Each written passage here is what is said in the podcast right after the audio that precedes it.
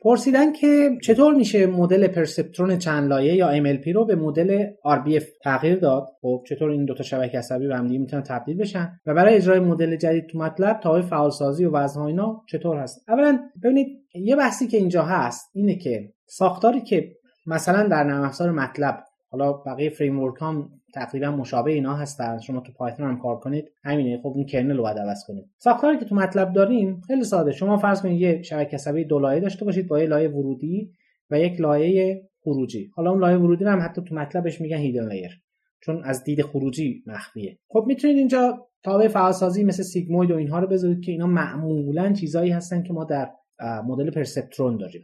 ولی این امکان وجود داره که شما اینا رو تبدیل بکنید به یک مثلا تابع گوسی یه تابع شعاعی. این خیلی فرق زیادی با اون چیزی که در آر بی عملا اتفاق میفته نداره. این هم نیستن. اینو توجه بکنید. مثل هم نیستن. یه تفاوت مختصری بالاخره تو فرمول نویسی با هم دارن.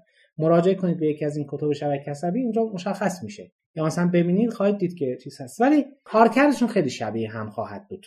و خیلی وقتها با یه مقدار تغییر یعنی یه خود فرمولیشنشون با هم فرق داره ها ولی نتیجهشون می‌تونه مثل هم باشه. تفاوت های ظریفی بالاخره بین اینها وجود داره. ولی شما عملا حداقل تو ساختار مطلب اگه بخواید یه RBF رو پیاده سازی کنید خیلی ساده. فقط همون سیگمویدا رو می‌تونید عوض کنید تابع فعالسازی ها رو عوض کنید به یک تابع فعالسازی گوسی عملا دارید یه RBF رو ایجاد می‌کنید. حتی مثلا توی سیستم فازی هم همین داستان خیلی فرقی نداره. منتها این تبدیله یعنی اینکه خب شما این ساختاری رو حالا اگه آموزش های مثلا فردست رو دیده باشید اونجا خب ما میایم دونه دونه این ساختار شبکه رو میچینیم و در مورد تعامل فعالسازی صحبت میشه. همه اینها اونجا گفته شده. ولی حتی تیوتوریال های خود مطلب هم هلپ خود مطلب هم بخونید همینجا هست. شما شبکه عصبی ملپی رو بیاد ببینید. یه جاهایی هست که شما پیش از ترین می‌تونید توابع فعالسازی رو مشخص بکنید. و اون کجا هست؟ توی اون بخشی هست که در واقع لایه های شبکه عصبی. یا object net ی درست می‌کنید.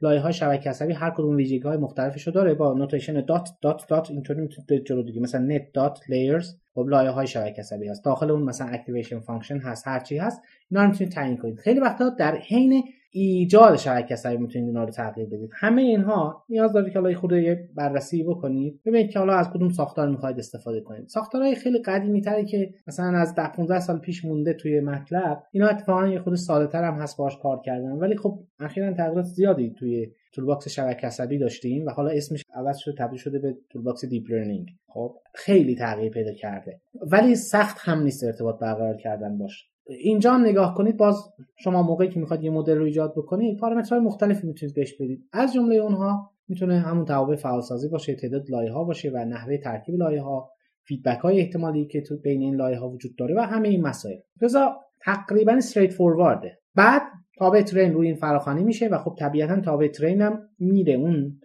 روش آموزشی که شما در هنگام تولید شبکه عصبی انتخاب کردید اون استفاده می‌کنه. چون توابع مختلفی برای این training وجود داره.